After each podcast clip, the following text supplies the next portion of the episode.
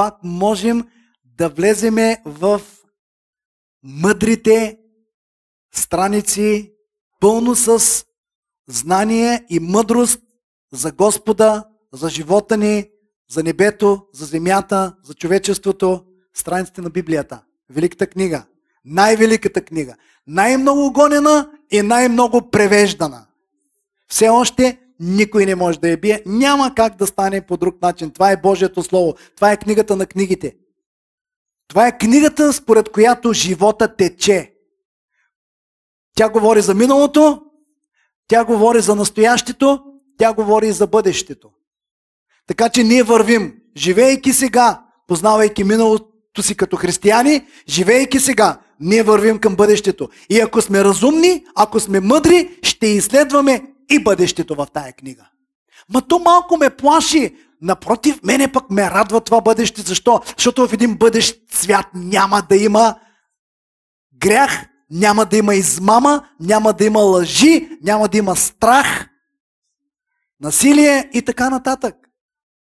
Така че мен това бъдеще ме радва. Да, може земята да мине през катаклизми, които Бог е определил, но това, е, това са неговите определени а, неща, които Той е обявил предварително, за да може църквата да се съобразява, да се моли, да ги избегне и да бъде един невероятен прокламител на Евангелието, когато те неща набъбнат и започнат да стават. Когато те неща всъщност се появят на хоризонта или вече са се появили. Използвайте това, което става.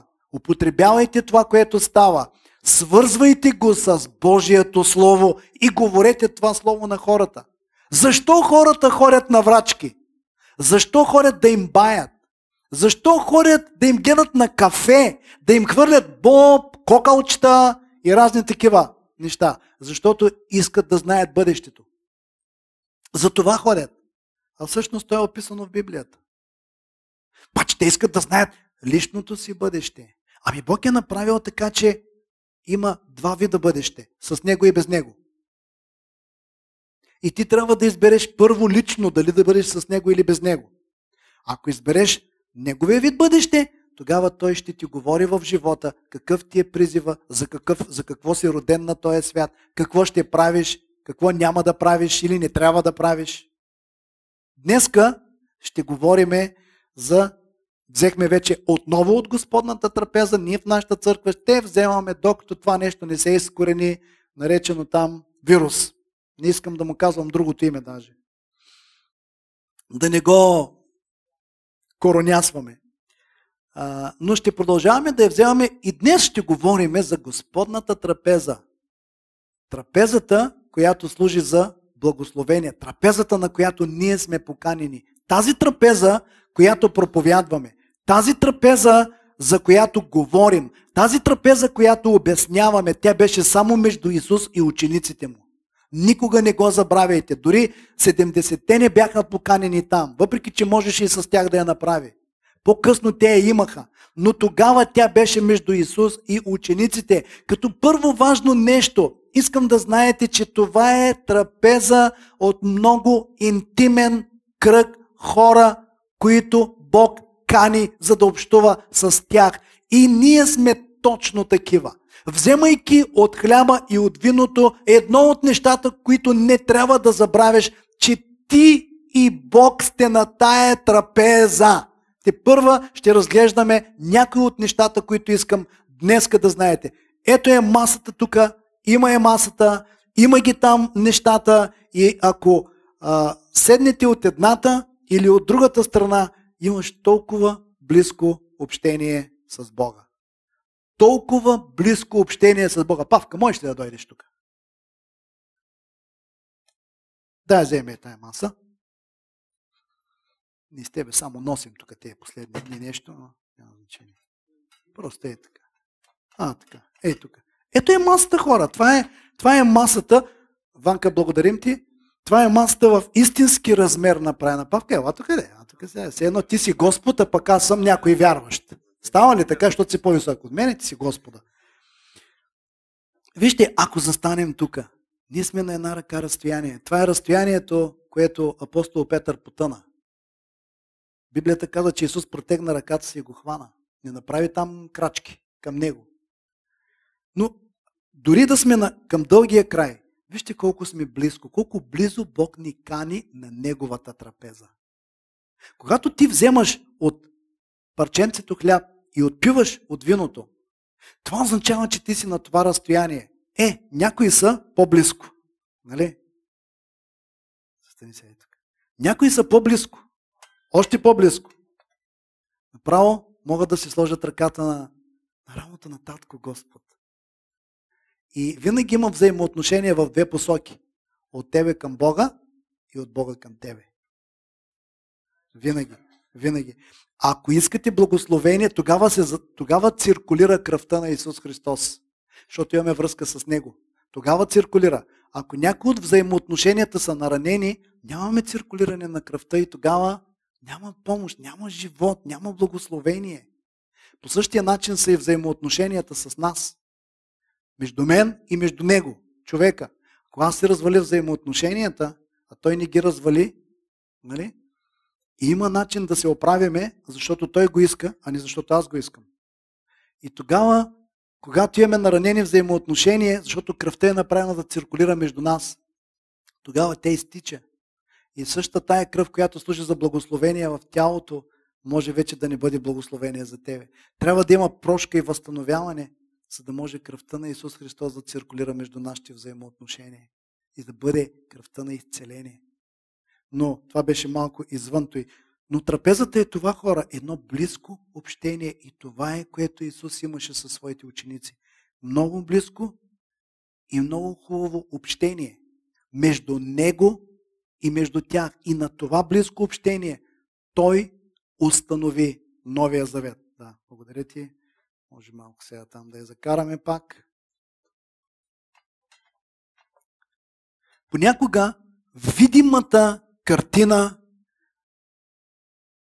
нещата, които са видими, те дават повече знание. Зато и Бог каза на Моисей да направи скинията, но той и му показа как да изглеждат детайлите. Тъй, Бог и народа на една трапеза. Аз искам да се върнем там, където тая трапеза започна. Господ Исус благослови учениците си и чрез Господната трапеза. Не само чрез присъствието си тук на земята. Раздаването на хляба и виното беше началото на новия завет. Хора, това, което ние вземаме, това беше установяването, самото начало на началото. Въпреки, че новия завет започва с неговото възкресение. Но преди това подготовката беше новото предназначение на трапезата. Новото, защото ако няма ново предназначение на трапезата, няма да се схване онова, което той направи след като умря на кръста и възкръсна. Знаем, че хлябът е неговото тяло, а виното е неговата кръв. Това го правим, за да възпоменаваме, да го възпоменаваме до кога? До второто пришествие. Да го възпоменаваме до второто пришествие. После вече нещата ще бъдат други. Така че в Новият завет имаме хляб и вино, но в Стария завет имаме пасхално агне, хора. Пасхално агне. Това пасхално агне, виждате ли го тук? Това пасхално агне, според вас, мило агънце ли ви прилича? Нарочно се рових в интернет да намеря агне на една година. На една година. Ето така изглежда агня на една година. То не изглежда по снимките, както дават, че Господ Исус Христос нали, е някакво агънце на два месеца, на три месеца. Не. Това е кандидат коч. Кандидат овен. Когато вече влиза в силата си. Защото Библията казва и сила беше с него да изцелява. Това нещо изгони среброменителите. Аз съм ви го казвал винаги. Като малък съм си играл с овце. Давал съм имена на нашите агнета в къщи. Още помня първата ни кошара, която помня като малък беше в задния двор. И всяка вечер посрещахме там козите и овцете. Знам как миришат овцете и знам как миришат козите. За едните нямаш проблем, но за другите си слагаш нещо. Знам, защото съм си играл с и нещо. И съм давал имена, и съм ги милвал. Когато влезеш в началото, ти нямат доверие, защото не те познават. Но когато започнеш да се заиграваш с тях, после сами идват. Знам как съм гонил агнетата и съм ги вземал. Но знам и е такова нещо като това как ме е дърпало. Вече като стане голямо. И искаш ме то също, също ма има рога. И вече прави той. Различно е. Различно е. Така че Господ Исус Христос е бил това пасхално старозаветно агне, ма на една година, не на един месец. Не на един месец. Така че колкото е хубаво, толкова може да бъде и опасно. Нека да отидем по-нататък. Колосяни 1.12 Като благодарите на Отца, който ни удостои да участваме в наследството на светиите в светлината, който ни избави от властта на тъмнината и ни пресели в царството на своя възлюбен син. Къде някога е имало избавене на някой от тъмнина и преселен в светлина? Имаше ли тъмнина в Египет, една от язвите? Ами, имаше ли тъмнина там при Божия народ? Нямаше тъмнина. Тъмнината, която по това време Библията казва, можеш да я пипаш, тъмнина за три дни, можеш да я пипаш, тя беше в Египет, в цял Египет, продължение на три дни. И денем и нощем. Различно от тъмнината през нощта, защото тъмнината тук в Тряна не можем да я пипаме. Но тази тъмнина се е усещала от а, човешките там сензори, чувства.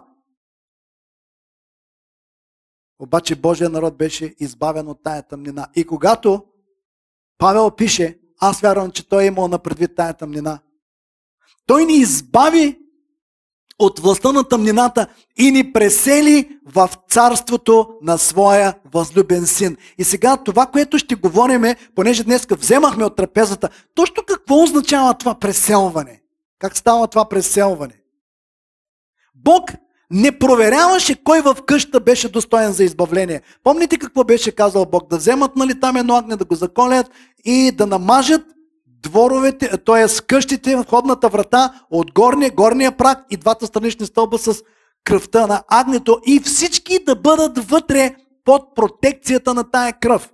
И аз затова съм записал тук, че Бог там не проверяваше кой в къща беше достоен за избавление.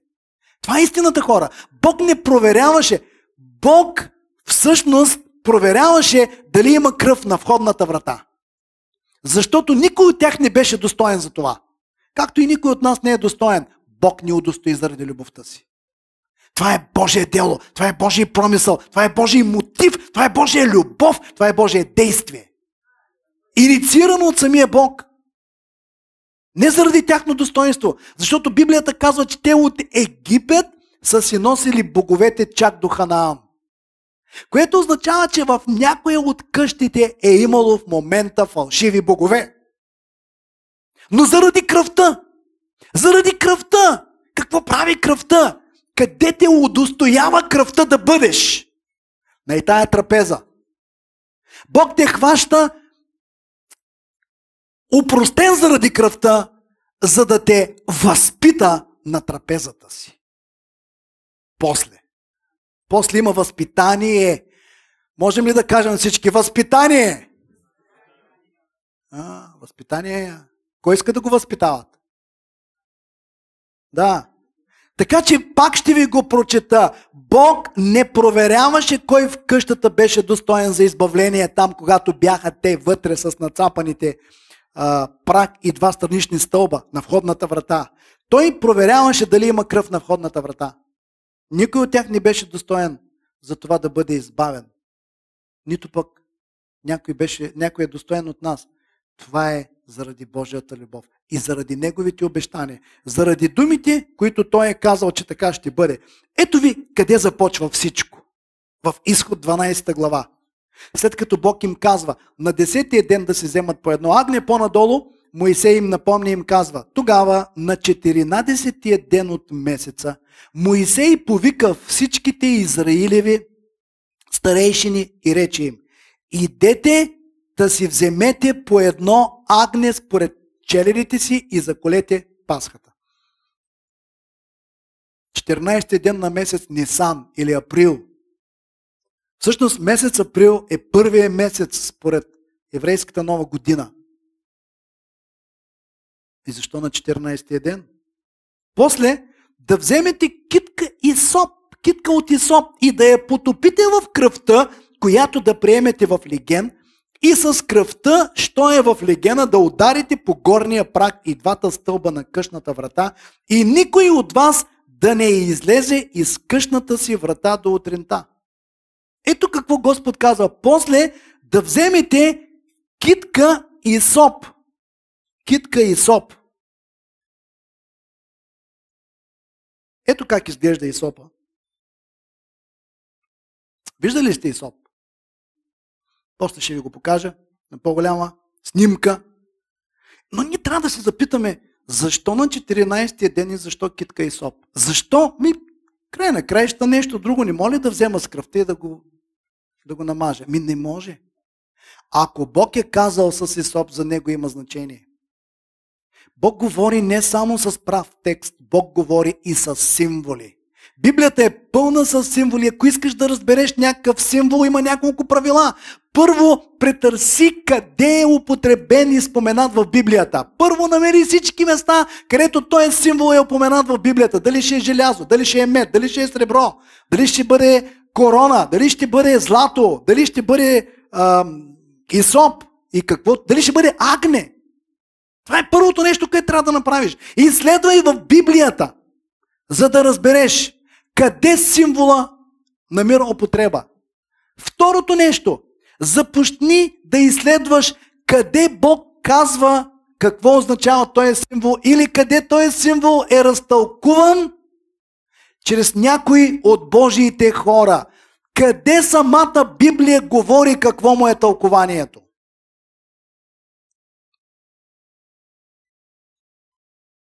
Тогава няма да се объркаш. Тогава ще имаш знанието. И накрая моли се за лично водителство. Бог да те употреби как това в определения момент да ти бъде разтълкувано, защото по някой един символ има повече от едно значение. Повече от едно значение. Да вземем лъва. Лъвът, едно от значението му. Кой е лъвът от Юда? Кой? Исус Христос. Да, обаче, кой обикаля като рикаеш лъв? Е, виждате ли? Има повече от едно значение. Затова имаш нужда Бог да те води. Имаш нужда Бог да те води. За тълкованието. Тук имаме китка и соп. Китка и соп. И ще разсъждаваме малко. Библията казва да я потопите в кръвта, която ще приемете в леген и с кръвта, що е в легена, да ударите. О, вижте, тук има да ударите. Не просто е така да намажат. Нали? Да ударите, трябва да ударят. Защо? Защото Христос ще да бъде ударен. Да ударите по горния прак и двата стълба на къщната врата и никой от вас да не излезе из къщната си врата до утринта. Така че, нека да разгледаме по-нататък специално нещо за Исопа. Ето така изглежда Исопа. По онези географски ширини. Исопа е билка с антисептично и тонизиращо действие. Прилага се също при заболяванията на дихателната система и за детоксикация. М, освобождавате от отрови. Вирее, забележете го това нещо, вирее на слънчеви места и е устойчив на суша. Откъде те щяха да минават три години? А? Пустинята! Затова Бог им даваше послание. Подгответе се за един сушев период, в който ще оцелеете като Исопа. Изобщо няма да имате проблем за оцеляването. Където не всеки оцелява толкова много време, защото те от 3 години после станаха още 40 години. Така че вирее на слънчеви места и е устойчив на суша. Сянката, глинестите или влажни места са неудобни за растежа му. Исоп не се засажда в близост до зеленчукови култури. Защо? Защото много вода има там. Много се наводнява там. Зеленчуците имат нужда от вода, за да растат. Исопа не. Съди се на дълбочина 5-10 см. Малко е. Всъщност точката на самия растеж, на самата повърхност. С една дума, вие сте един народ, който още няма корен, но ще оцелеете. Ще оцелеете. Няма дълбок корен, но ще оцелеете. Първите кълнове, след като го засадиш, се появяват след колко? 12 до 14 дни. На кой, ме, на кой ден трябваше от месеца да вземат агнето? На 14-ти ден, което означава, че те покълват като изопа. Полива се умерено, за да не загнива корената система. От торенето губи аромат. Много тор и много грижи могат да го съсипят. Разбирате ли защо Бог полага грижи колкото трябва за нас? За да не ни съсипи, съсипи от глезотия. Колко, усещам колко сте ентусиазирани от той. Нали? Използва се в Библията в процеса на освещаване. Освещаване на къщи, освещаване на предмети, освещаване на болни хора за изцеление и така нататък. Агнето, казахме се, коли на 14-тия ден. Тогава покълва семето на Исопа. Защо Бог искаше на 14-тия ден и защо с Исоп да направят и да напръскат? Защо? Защото заради кръвта на агнето, което всъщност е тяхната протекция, отделянето от всички египетски язви, от всичко това, което после щеше да последва, нали, Бог искаше да им каже, това е момента, в който се ражда нов народ. Това е момента, в който Бог от племето на Яков прави народ. Защото народ без закон е племе племе с закон става народ. Ало! Ние сме Божий народ. Ние сме Божий народ. Агнето си кори на 14-ти ден. Затова Бог искаше да даде това послание. Правя нов народ. Заемам се с онова, което започнах от Аврам, минавайки през племе, за да доразвия, давайки им по-късно закон, да ги направя да ги направя народ с закон. Ето какво пише в Исаия 66.8. Някой ще каже, ма може ли толкова бързо да стане? Може, може, за Бог може. Кой е чул такова нещо? Кой е видял такива неща? Родила ли би се една земя в един ден? Или родил ли би се един народ отведнъж? Но сионската дъщеря Стон се замъчи роди чедата си. Беше ли мъчение в Египет тогава? Беше ли мъчение като от родилни болки? Египет, Егип, египтяните ги притесняваха, отесняваха, притесняваха, отесняваха и накрая от тези родилни болки, минаване през страдание, се роди цял един народ. Народ свободен, народ благословен, народ под кръвта на агнето. Вижте, този народ се ражда в къщите си там под кръвта на агнето. И ние вземаме на Господната трапеза от тая кръв, която трябва да ни напомня, ти си от Божия народ. Ти си благословен народ. Ти си отделен от проклятие. Така че ражда се нов народ, който ще премине през сухи места. Гонение, отеснение, скръп, голота, беда, нож. Както казва апостол Павел, това само ни приближава повече до Бога. Ти си като тая пръчка и соп. Ти си като тая китка и соп по-точно. Няма значение в света дали идва суша. Това е твоята домашна среда. Няма значение дали в света има изобилие. Трябва да се научиш да живееш и в двата сезона. Така че ражда се един нов народ, който ще премине през сухи места. Ще бъде възпитан на трапезата на Бог и ще има закон. Народ, който ще бъде, той вече е поканен на трапезата на Бог. И това е народ, който ще има закон. След влизането под кръвта започва обяснението на закона и възпитанието на Божия народ. Нека да отидем по-нататък. Кръвта още тук означава отделяне от Египет. Отделяне от египетската система. Отделяне от египетските богове. Отделяне от египетските проклятия. По това време Египет е бил в силата си и той е символ на едно светско управление, на един светски начин на живот с много, много, много, много богове. Затова египтяните, понеже не бяха сложили това на вратите си, затова ангела минавайки ги поразяваше. Но понеже Божия народ имаше тая кръв, ангела на смъртта идваше, виждаше кръвта и подминаваше. Когато ти вземаш от трапезата на Господа, какви язви ще идват в този свят? Ти имаш белезите от Неговата кръв. Ти имаш този червен оттенък върху тебе. Ма защо тогава някои се разболяват? Това е друга тема, не говорим в момента за нея. Тя вече отговаря и на личния ни живот с Бога.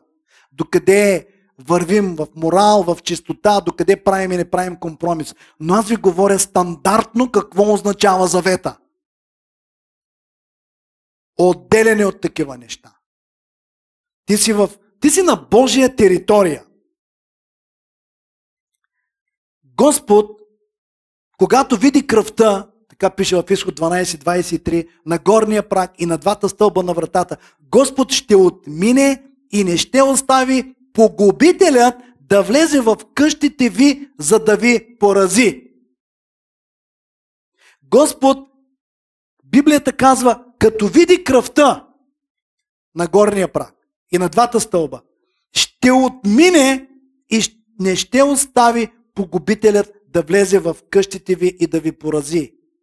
Когато ти вземаш от трапезата на Господа, твоето верою трябва да бъде такова. В Новия Завет. Принципите в Стария Завет се прехвърлят и в Новия Завет по нов начин на изпълнение. По нов начин на прилагане на практика. Виното и хляба. Но принципът е същия. Ако дойде язва, може да те отмине. Затова Псалом 91 стих, от 1 до 5 стих пише Който живее под покрива на Всевишния, къде бяха те тогава? Вътре. Под покрива на Всевишния беше всяка една къща, защото беше нацапана с кръвта на това агне. Който живее под покрива на Всевишния. Всички бяха тогава под покрива на Всевишния. Или под покривите на къщите си, които бяха тогава покриви на Всевишния. Не ключалката, кръвта на агнето заключи портата. Не резето, кръвта на агнето заключи портата.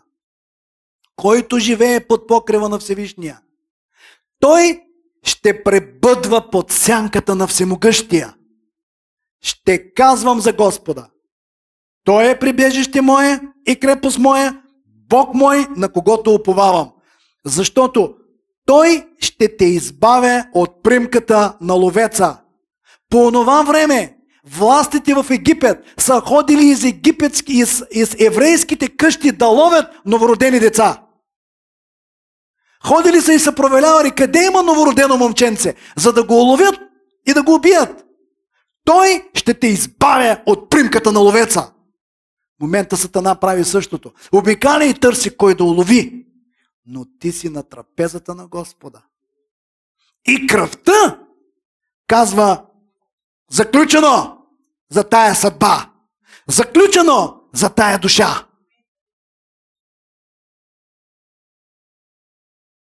Бог мой, на когото оповавам, защото Той ще те избавя от примката на ловеца и от гибелен мор. Който е писал псалома, той е знаел Израел от какво беше отърван от всичките язви в Египет. Имаше ли там гибелен мор, който ходеше всред пладне? Избраха им животните.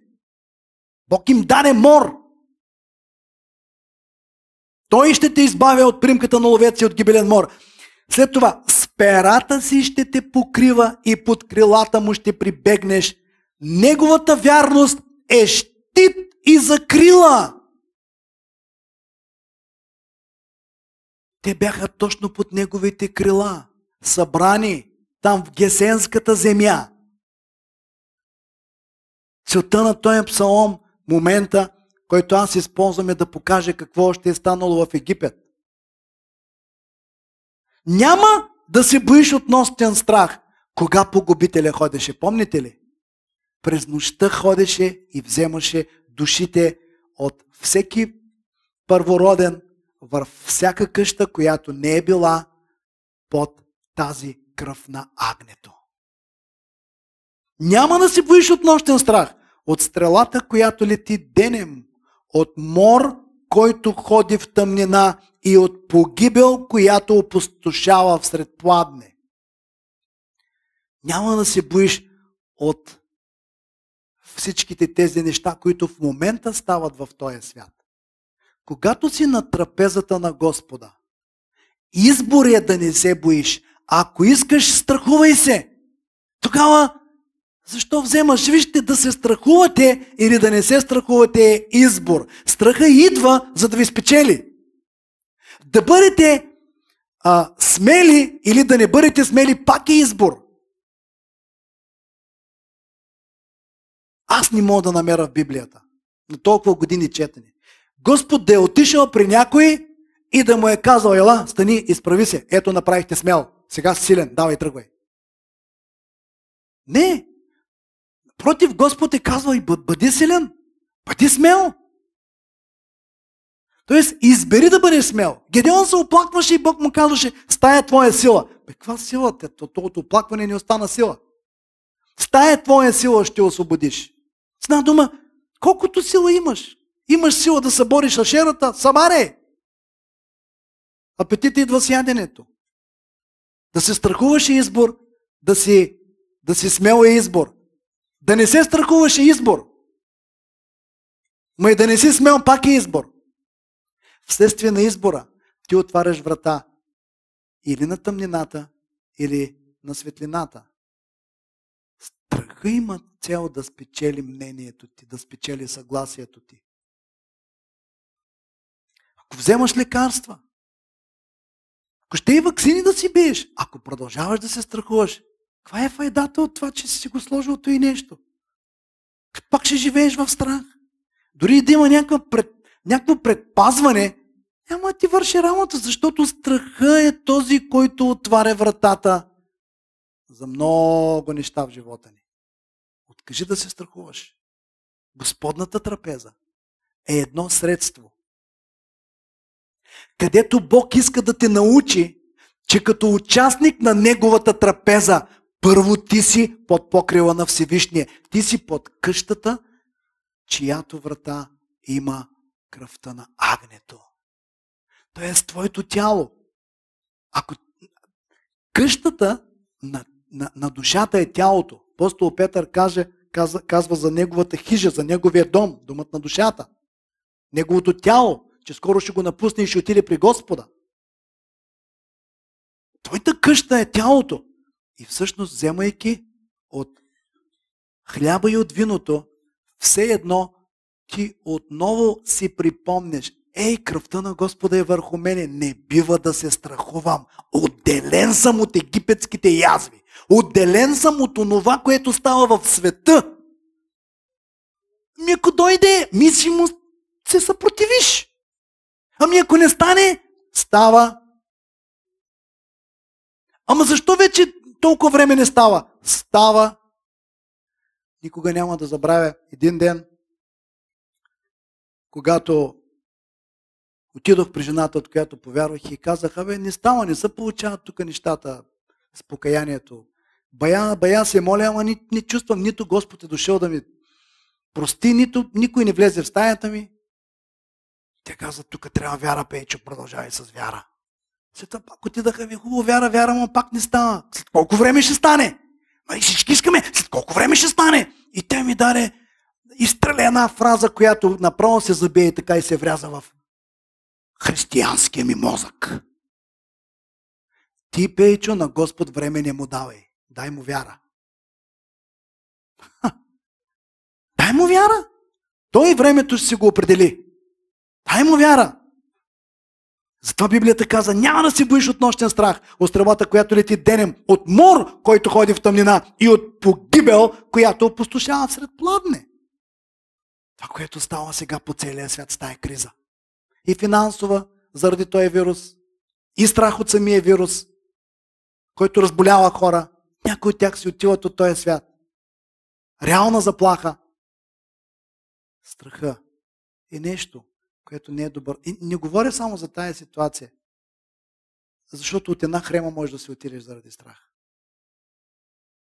Дали тежка или лека болест, няма значение. И все пак нека да кажем нещо, което се, което се отнася за християнския свят. Изключваме в момента света, който не вярва в Бога. Бог знае кой кога да отиде на небето. Бог знае. Рано или късно ние ще поемеме този път. Всеки на своя си ред. Но Бог знае кой кога да отиде на небето. За нас винаги не е времето някой да си отиде от тази земя. С изключение на хора, нали, които вече са си изживели живота и, и се усеща, че, че им идва времето. Така че, приятели, нека да изберем да не се страхуваме и нека да отидем по-нататък. Псалом 57, 51.7 казва Пораси ме с Исоп и ще бъда чист. Продължаваме да разсъждаваме за Исопа. Казахме, че той участва в очистването от греха, в освещаването. Пораси ме с Исоп и ще бъда чист. Измий ме и ще стана по-бял от сняг. Всъщност това, което става, вземайки от Господната трапеза вследствие на твоето покаяние и участие в тая трапеза, Бог иска да ти напомни, че ти отново си навлизаш в стандарта на чистотата. Все едно ти си поръсен с Исоп и пак си в тая къща, нацапани врати, горен прак и два стълба вътре под покрива на Всевишния. Като тая къща всъщност е тялото на твоята душа, на нашата душа. Пораси ме с Исоп и ще бъда чист. Изми ми и ще стана по-бяло сняг. В Левит 14 глава, 52 и 53 стих се казва така. Така да очистиш къщата с кръвта на птичето с текущата вода. Значи това е очистване за някой, който има проказа, проклетията на проказата или проклетия на някаква зараза по стените на къщата. Ако се появи някаква зараза, изтържаш там мазилка или други неща и заразата пак се появява и така нататък. И накрая, нали, а, изчезва това нещо. Но Господ казва така, да, така да се очисти къщата с кръвта на птичето с текущата вода, с живото птиче, с кедровото дърво, с исопа и червената вълна. Имало е кедрово дърво, исоп и червена вълна. И да, да се пусне живото птиче вън от града на полето така, да направи умилостивение за къщата и тя да бъде чиста. Как се изчиства дома? Две птичета. Две птичета има. Защо? Библията пише в притчи 26.2 Както връбче в скитането си, както лястовица в летенето си, така и проклетие не постига незаслужено, в някои преводи казва, или без причина. Значи проклетията идва както едно птиче, просто идва. Ти, не, че ти го чакаш, не, че ти го из... То идва, то просто те навестява. Може да е причина грях, но може да е и невнимание. Може да е дори неразбиране. Някои, които носят разни емблеми на компании, които имат връзка с Сатана, които се изобразяват принадлежността си дори в логото си. Би ти не го разбираш, ама имаш присъствие. Ма нали съм вярваш? Да, обаче ти си разрешил на този предмет да влезе вътре. Аз не съм под проклятие, аз не съм казал, че си под проклятие, но си допуснал съжителство. Така че имаш проблем извън тебе. в къщата, извън тебе, но ти е в къщата. И не се чуди, че някои неща стават после. Както връбче в скитането си, както лястовица в летенето си, така и проклетие ни постига без причина. Затова Господ е дал в Левит 14.52, казва, вземаш и сопа, нали, напръскваш там къщата едното, с кръвта на едното птиче. Другото птиче, здравото, го пускаш да отлети. И тя ще бъде чиста. Какво означава второто птиче? Проклетията си е отишла и както това диво птиче не се връща, няма да се върне повече в живота ти. Няма да се върне повече в живота ти. Това са символи. идва от невиделица, обаче правиш каквото трябва. И Исопа участва в това нещо. И казахме, че той расте по сухи места. С една дума, проклетията, проклетията, макар и да присъства в живота ти, тя не те побеждава. Проклетията не побеждава вярващи хора. Проклетията не може да ги победи. Бог винаги е дал изход. Стига да се хванеш за изхода. Винаги е дал изход. Може да дойде по някакъв начин. Не да влезе в тебе, да бъде около тебе. По невнимание. Ако е от грях, обаче, може да те навести отвътре. Да пусне живото птиче вън от града на полето. И това е умилостивението. Но вижте, Исопа участва. Участва. А тая билка която я използват и в медицината за изцеление. С една дума, Бог е започнал процес на изцеление. Исоп означава започнал съм процес на изцеление, наречено очистване от проклятие. Нека да отидем по-нататък. Посланието тук е за евреите, че Бог ражда народ, осветен и свободен от проклятие. Времето на излизането от Египет първо започва с Пасха. С една дума, преди да излезете и да минем и през Червено море и през пустиня, кане ви на моята трапеза.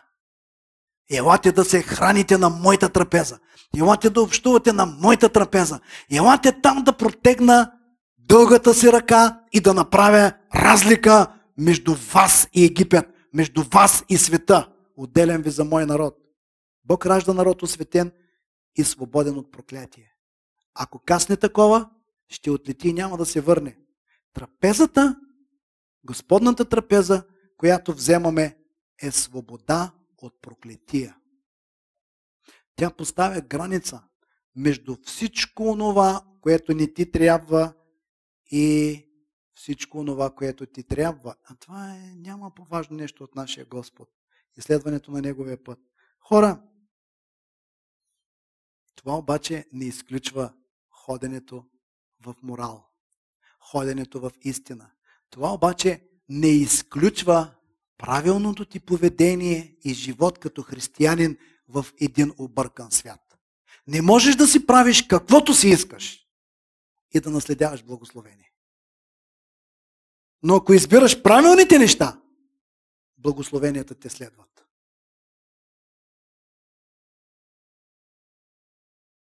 Първо послание на апостол Йоанн. Първа глава, седми стих.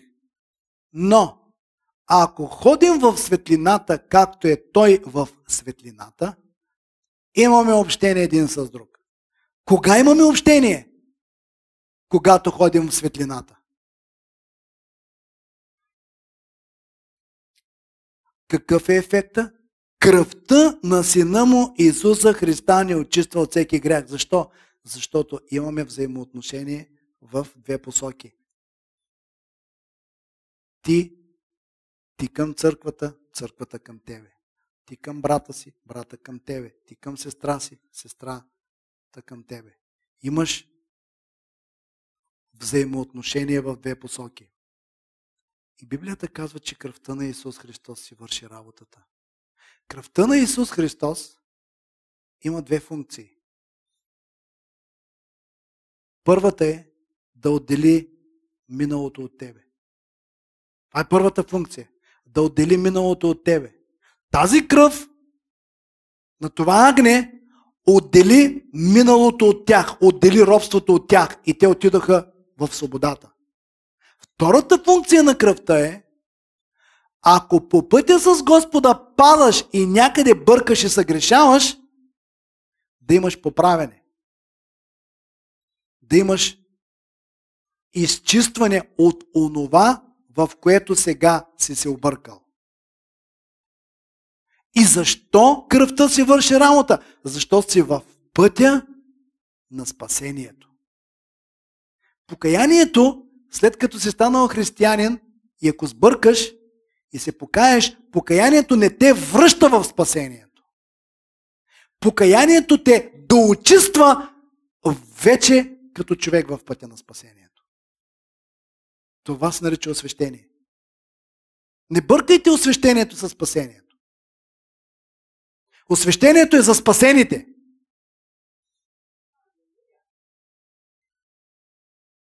Но денят, когато ти си се покаял, това е твоето спасение. Започва се и тая трапеза.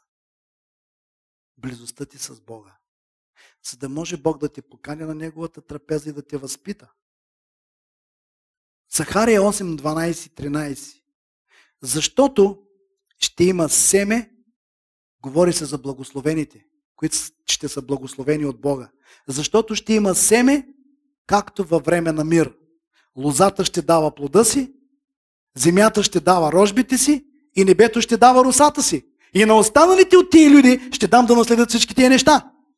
И както бяхте предмет на проклетия между народите, доме Юдов и доме Израилев, така ще ви избавя, защото да станете предмет на благословение.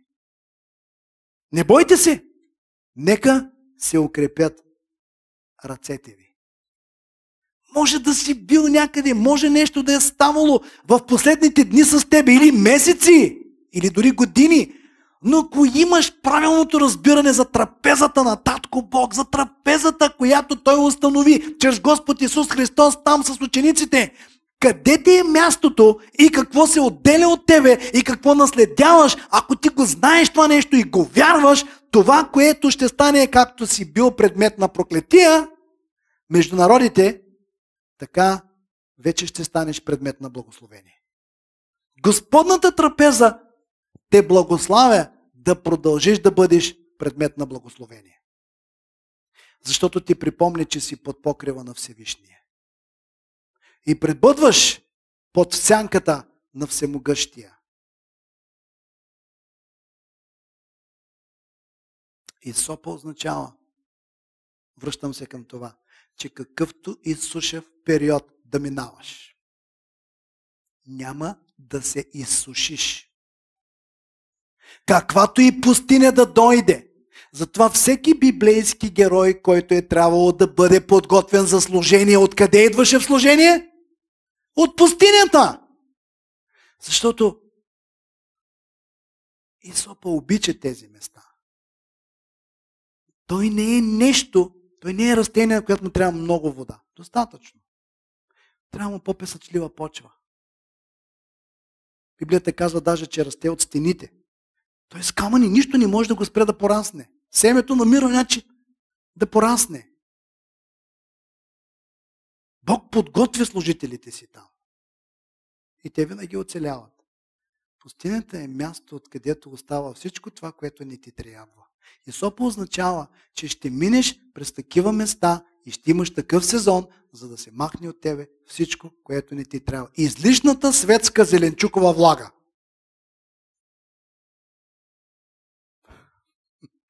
Библията казва, който е зеленчук, какъв е във вярата? Слаб. А. както бяхте предмет на проклетие между народите, доми Юдов и доми Израилев, така ще ви избавя, защото да станете предмет на какво? На благословение. Не бойте се, нека се укрепят ръцете ви. Ами, амин, дай Боже да се укрепят. При Бог благословенията винаги побеждават проклятията. Голяма борба имам. Ми голяма победа ще имаш. Ма това не ме оставя. Ми и ти не да го оставя. Обърни се с лице към опасността и кажи в очите. Не. Ама много ми е анемично нето. Важното е да е с вяра. Анемично с вяра върши същата работа, като крясък с вяра. Тия глас с вяра върши същото, както висок глас с вяра. Важното е да е с вяра. Така че, приятели, при Бог благословенията винаги, винаги побеждават проклетията. Така че, ето ви Стария Нов Завет, това е с което свършваме. Пасхалното агне в, е в Стария Завет, а Исус на кръста е в Новия Завет. Тоест това, което виждате тук, как един еврей намазва вратата с кръв, всъщност това е разпятието на Исус Христос, който щеше да бъде ударен. Ударът, който трябваше да падне върху нас, падна върху кого? Върху него, Исаия 53 глава. Затова Стони и те трябваше да удрят. Не да нарисуват с кръвта една черта. Да удрят. Ударът, който трябваше да падне върху нас, падна върху него. Това беше бъдещето разпятие на Господ Исус Христос. Бъдещето разпятие на Господ Исус Христос щеше да бъде истинското наследство на свобода от всичко от този свят. Болести, проклети и каквото и да. И сега Господната трапеза, понеже с това се започна, Господната трапеза е твоето припомнене за това нещо. Припомняй си го. Ама аз взимах тая седмица. Ми ако си взел тая седмица, значи ще имаш благословена седмица. Ма много неща идват срещу мене. Ми ще си отидат. Ами ако не си отидат, ми няма те съборят. Искаш да кажеш, че те могат да бъдат в моето присъствие и няма да ме съборят? Да, може. Може много филистимци да дойдат срещу тебе, но няма те съборят. Няма те съборят. Исус каза, аз съм хлябът на живота. Когато семейството иде заедно, то пребъдва заедно. Какво направи Господ? Каза, агнето, като го изпечете там Стария Завет, почвате заедно да го... Цялото семейство еде и общува, еде и общува, еде и общува, еде и общува. И Бог присъства, и Бог присъства, и Бог присъства. Да живеем чрез Него е също както прияденето. Да живеем чрез Господ Исус Христос е също както прияденето. Общението сближава, а агнето влиза в нас чрез яденето и ни дава сила. Нали, те общуват на масата, това още повече ги сближава. Самото ядене на агнето им дава сила. По същия начин е и Словото Божие. Така можем да ходим в Божия път и да наследяваме Божиите обещания. Така както слушаме Словото и то влиза в нас и ни дава сила, по същия начин както по това време те ядоха от това агне и можеха след това да пътуват.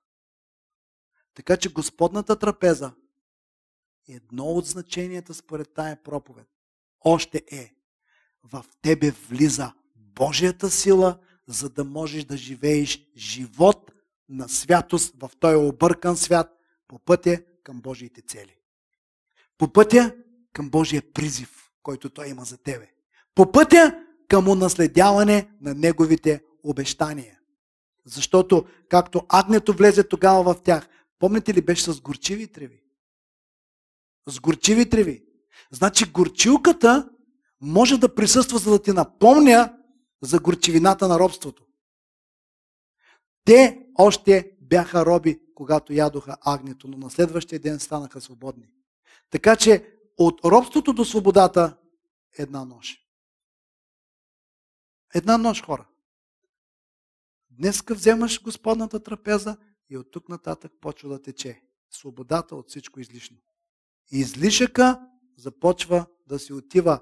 Някои от излишъците си отиват сами, а други ти сами ги оставяш. Някои си ги държат. Що сега не са махне това? Ми пусни го, бе. Що го държиш? Така че, приятели, това е което имах да ви споделя. Вярвам, че ще имате една невероятна, хубава и благословена седмица.